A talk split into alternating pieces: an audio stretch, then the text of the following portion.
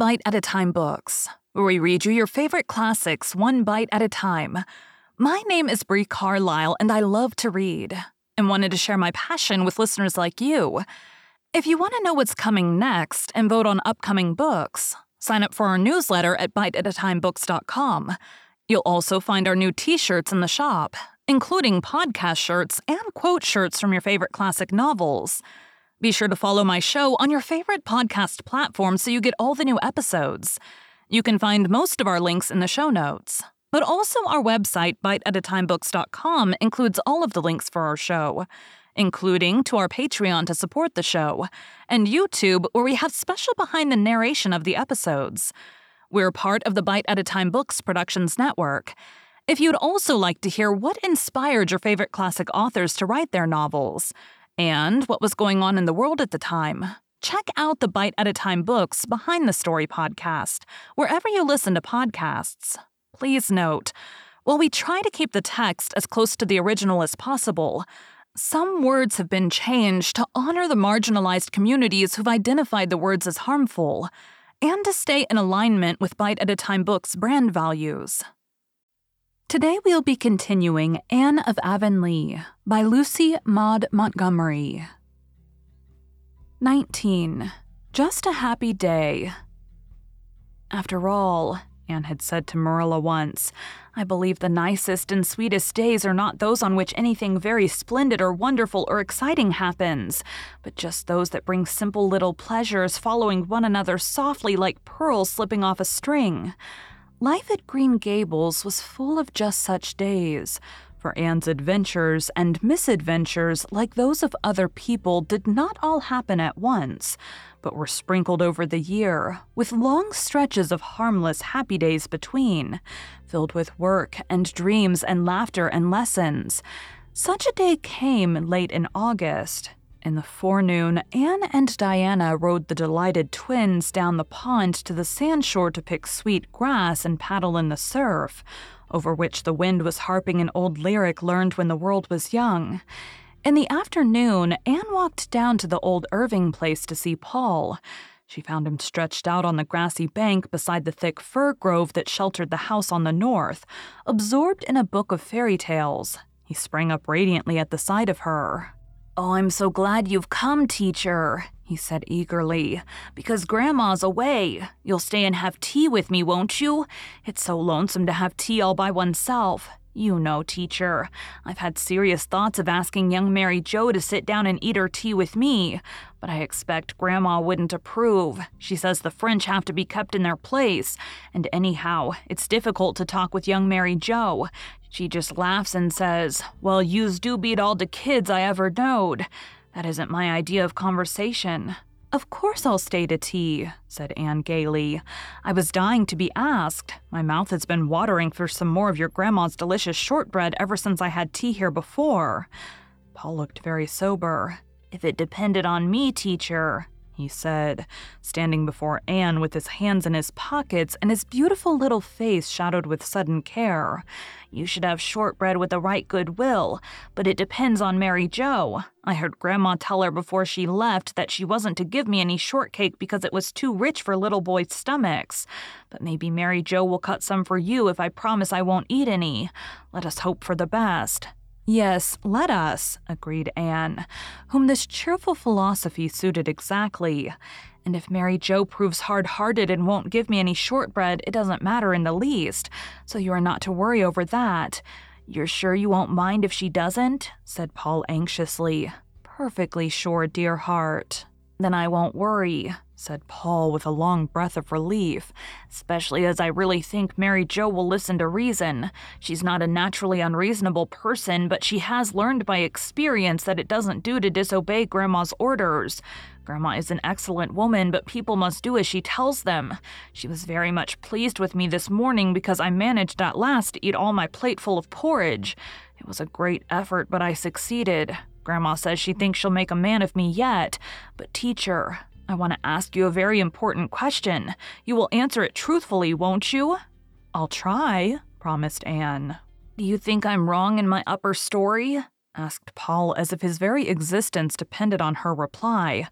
Goodness, no, Paul, exclaimed Anne in amazement. Certainly you're not. What put such an idea into your head? Mary Joe, but she didn't know I heard her. Mrs. Peter Sloane's hired girl Veronica came to see Mary Joe last evening, and I heard them talking in the kitchen as I was going through the hall. I heard Mary Joe say, Dat Paul, he is de queerest little boy. He talks dat queer. I tink there's something wrong in his upper story. I couldn't sleep last night for ever so long thinking of it, and wondering if Mary Joe was right. I couldn't bear to ask Grandma about it somehow, but I made up my mind I'd ask you. I'm so glad you think I'm all right in my upper story. Of course you are. Mary Joe is a silly, ignorant girl, and you are never to worry about anything she says, said Anne indignantly, secretly resolving to give Mrs. Irving a discreet hint as to the advisability of restraining Mary Joe's tongue. Well, that's a weight off my mind, said Paul. I'm perfectly happy now, teacher, thanks to you. It wouldn't be nice to have something wrong in your upper story, would it, teacher? I suppose the reason Mary Joe imagines I have is because I tell her what I think about things sometimes. It is a rather dangerous practice, admitted Anne out of the depths of her own experience.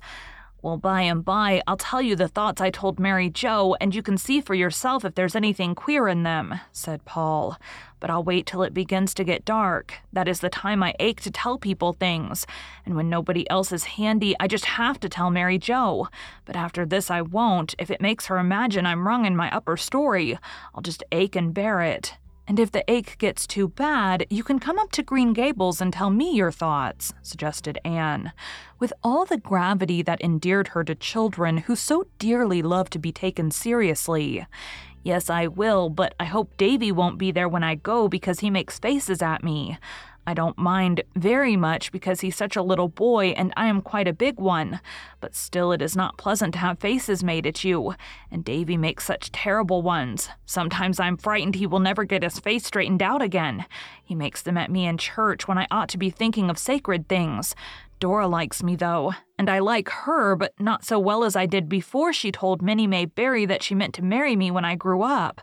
I may marry somebody when I grow up, but I'm far too young to be thinking of it yet, don't you think, teacher? Rather young, agreed teacher. Speaking of marrying, reminds me of another thing that has been troubling me of late continued Paul. Mrs. Lynde was down here one day last week having tea with Grandma, and Grandma made me show her my little mother's picture, the one Father sent me for my birthday present. I didn't exactly want to show it to Mrs. Lynde. Mrs. Lynde is a good, kind woman, but she isn't the sort of person you want to show your mother's picture to. You know, teacher. But of course I obeyed Grandma. Mrs. Lynde said she was very pretty but kind of actressy looking, and must have been an awful lot younger than Father. Then she said, Some of these days your pa will be marrying again, likely. How will you like to have a new ma, Master Paul? Well, the idea almost took my breath away, teacher, but I wasn't going to let Mrs. Lynde see that. I just looked her straight in the face, like this, and I said, Mrs. Lynde, father made a pretty good job of picking out my first mother, and I could trust him to pick out just a good one the second time and I can trust him, teacher. But still, I hope if he ever does give me a new mother, he'll ask my opinion about her before it's too late. There's Mary Joe coming to call us to tea. I'll go and consult with her about the shortbread. As a result of this consultation, Mary Joe cut the shortbread and added a dish of preserves to the bill of fare. Anne poured the tea, and she and Paul had a very merry meal in the dim old sitting room whose windows were open to the Gulf breezes and they talked so much nonsense that Mary Joe was quite scandalized and told Veronica the next evening that the school mies was as queer as Paul. After tea, Paul took Anne up to his room to show her his mother's picture, which had been the mysterious birthday present kept by Mrs. Irving in the bookcase. Paul's little low ceilinged room was a soft whirl of ruddy light from the sun that was setting over the sea and swinging shadows from the fir trees that grew close to the square, deep set window. From out this soft glow and glamour shone a sweet, girlish face, with tender mother eyes that was hanging on the wall at the foot of the bed. That's my little mother, said Paul with loving pride. I got Grandma to hang it there where I'd see it as soon as I opened my eyes in the morning. I never mind not having the light when I go to bed now because it just seems as if my little mother was right here with me. Father knew just what I would like for a birthday present, although he never asked me. Isn't it wonderful how much fathers do know? Your mother was very lovely, Paul, and you look a little like her, but her eyes and hair are darker than yours. My eyes are the same color as father's, said Paul, flying about the room to heap all available cushions on the window seat. But father's hair is gray. He has lots of it, but it is gray. You see, father is nearly 50. That's ripe old age, isn't it? But it's only outside he's old. Inside, he's just as young as anybody. Now, teacher, please sit here and I'll sit at your feet. May I lay my head against your knee? That's the way my little mother and I used to sit. Oh, this is real splendid, I think. Now, I want to hear those thoughts which Mary Joe pronounces so queer, said Anne, patting the mop of curls at her side. Paul never needed any coaxing to tell his thoughts, at least to congenial souls. I thought them out in the fir grove one night, he said dreamily. Of course, I didn't believe them, but I thought them. You know, teacher. And then I wanted to tell them to somebody, and there was nobody but Mary Joe. Mary Joe was in the pantry setting bread, and I sat down on the bench beside her and I said, Mary Joe, do you know what I think? I think the evening star is a lighthouse on the land where the fairies dwell. And Mary Joe said, Well, you's are de queer one. There ain't no such thing as fairies. I was very much provoked. Of course, I knew there are no fairies, but that needn't prevent my thinking there is. You know, teacher. But I tried again quite patiently. I said, Well then, Mary Joe, do you know what I think? I think an angel walks over the world after the sun sets. A great tall white angel with silvery folded wings, and sings the flowers and birds to sleep. Children can hear him if they know how to listen. Then Mary Joe held up her hands all over flour and said, Well, yous are de queer little boy. Yous make me feel scare. And she really did look scared. I went out then and whispered the rest of my thoughts to the garden. There was a little birch tree in the garden and it died. Grandma says the salt spray killed it, but I think the dryad belonging to it was a foolish dryad who wandered away to see the world and got lost. And the little tree was so lonely it died of a broken heart. And when the poor, foolish little dryad gets tired of the world and comes back to her tree, her heart will break, said Anne. Yes, but if dryads are foolish, they must take the consequences, just as if they were real people, said Paul gravely. Do you know what I think about the new moon, teacher? I think it is a little golden boat full of dreams and when it tips on a cloud, some of them spill out and fall into your sleep. Exactly, teacher. Oh, you do know. And I think the violets are little snips of the sky that fell down when the angels cut out holes for the stars to shine through. And the buttercups are made out of old sunshine. And I think the sweet peas will be butterflies when they go to heaven. Now, teacher, do you see anything so very queer about those thoughts? No, laddie dear, they are not queer at all. They are strange and beautiful thoughts for a little boy to think, and so people who couldn't think anything of the sort themselves if they tried for a hundred years think them queer. But keep on thinking them, Paul. Some day you are going to be a poet, I believe. When Anne reached home, she found a very different type of boyhood waiting to be put to bed. Davy was sulky, and when Anne had undressed him, he bounced into bed and buried his face in the pillow. Davy, you've forgotten to say your prayers, said Anne rebukingly. No, I didn't forget, said Davy defiantly. But I ain't going to say my prayers any more. I'm not going to give up trying to be good, because no matter how good I am, you'd like Paul Irving better. So I might as well be bad and have the fun of it. I don't like Paul Irving better, said Anne seriously. I like you just as well, only in a different way. But I want you to like me the same way, pouted Davy. You can't like different people the same way. You don't like Dora and me the same way, do you? Davy sat up and reflected. No, he admitted at last. I like Dora because she's my sister, but I like you because you're you.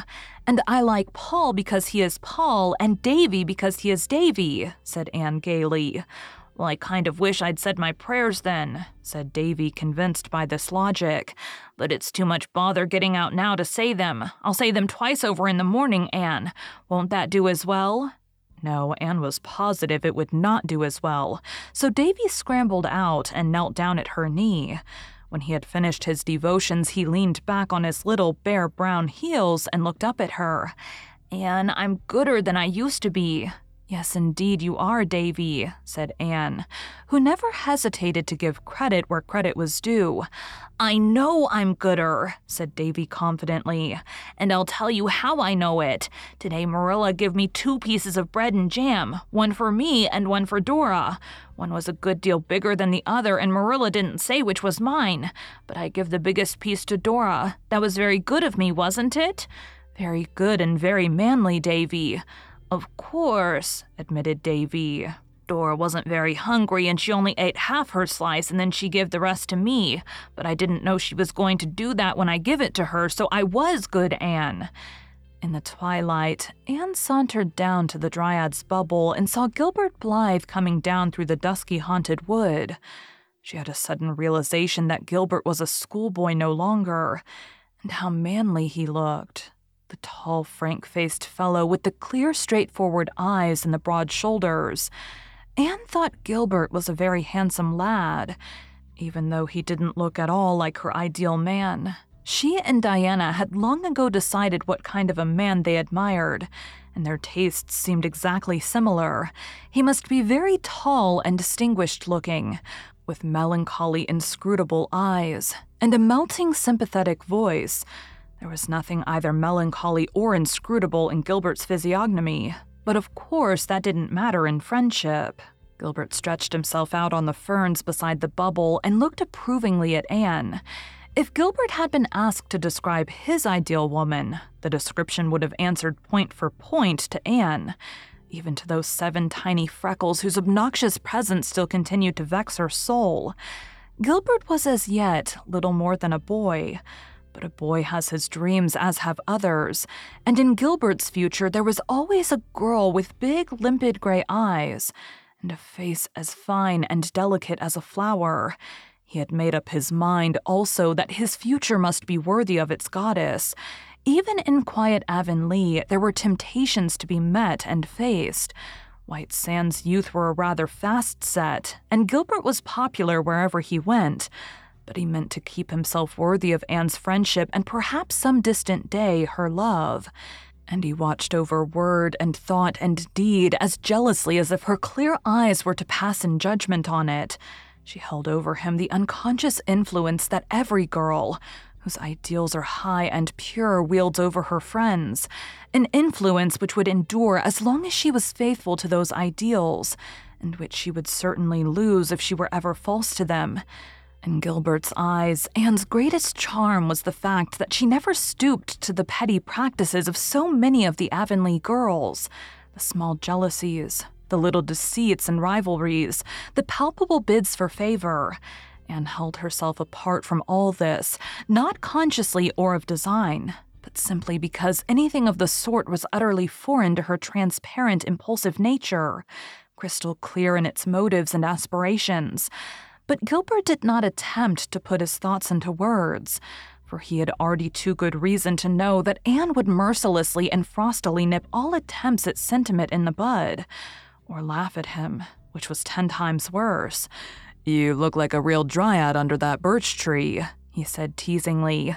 I love birch trees, said Anne, laying her cheek against the creamy satin of the slim bole, with one of the pretty caressing gestures that came so natural to her. Then you'll be glad to hear that Mr. Major Spencer has decided to set out a row of white birches all along the road front of his farm, by way of encouraging the AVIS, said Gilbert. He was talking to me about it today. Major Spencer is the most progressive and public spirited man in Avonlea, and Mr. William Bell is going to set out a spruce hedge along his road front and up his lane. Our society is getting on splendidly, Anne. It is past the experimental stage and is an accepted fact. The older folks are beginning to take an interest in it, and the White Sands people are talking of starting one too. Even Elisha Wright has come around since that day the Americans from the hotel had the picnic at the shore. They praised our roadside so highly and said they were much prettier than in any other part of the island. And when, in due time, the other farmers follow Mr. Spencer's good example and plant ornamental trees and hedges along their road fronts, Avonlea will be the prettiest settlement in the province. The Aids are talking of taking up the graveyard, said Anne. And I hope they will, because there will have to be a subscription for that, and it would be no use for the Society to try it after the Hall affair. But the Aids would never have stirred in the matter if the Society hadn't put it into their thoughts unofficially. Those trees we planted on the church grounds are flourishing, and the trustees have promised me that they will fence in the school grounds next year. If they do, I'll have an arbor day, and every scholar shall plant a tree, and we'll have a garden in the corner by the road. We've succeeded in almost all our plans so far, except in getting the old Boulter house removed, said Gilbert, and I've given that up in despair. Levi won't take it down just to vex us. There's a contrary streak in all the Boulters, and it's strongly developed in him. Julia Bell wants to send another committee to him, but I think the better way will be just to leave him severely alone, said Anne sagely. And trust to Providence, as Mrs. Lynde says, smiled Gilbert. Certainly no more committees. They only aggravate him. Julia Bell thinks you can do anything if you only have a committee to attempt it. Next spring, Anne, we must start an agitation for nice lawns and grounds. We'll sow good seed betimes this winter. I have a treatise here on lawns and lawn making, and I'm going to prepare a paper on the subject soon. Well, I suppose our vacation is almost over. School opens Monday. Has Ruby Gillis got the Carmody school? Yes, Priscilla wrote that she had taken her own homeschool, so the Carmody trustees gave it to Ruby. I'm sorry Priscilla is not coming back, but since she can't, I'm glad Ruby has got the school. She'll be home for Saturdays, and it will seem like old times to have her and Jane and Diana and myself all together again. Marilla, just home from Mrs. Lynde's, was sitting on the back porch step when Anne returned to the house. Rachel and I have decided to have our cruise to town tomorrow, she said. Mr. Lynde is feeling better this week, and Rachel wants to go before he has another sick spell.